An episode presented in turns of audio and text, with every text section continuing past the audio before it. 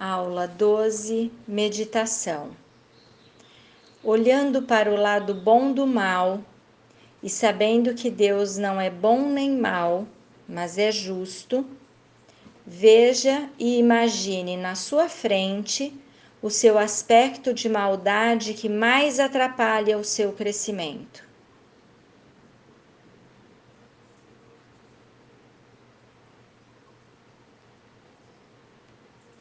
Usando a justiça divina que há dentro de você, cure, mude, ilumine, equilibre este aspecto, libertando a força agressiva que ele contém.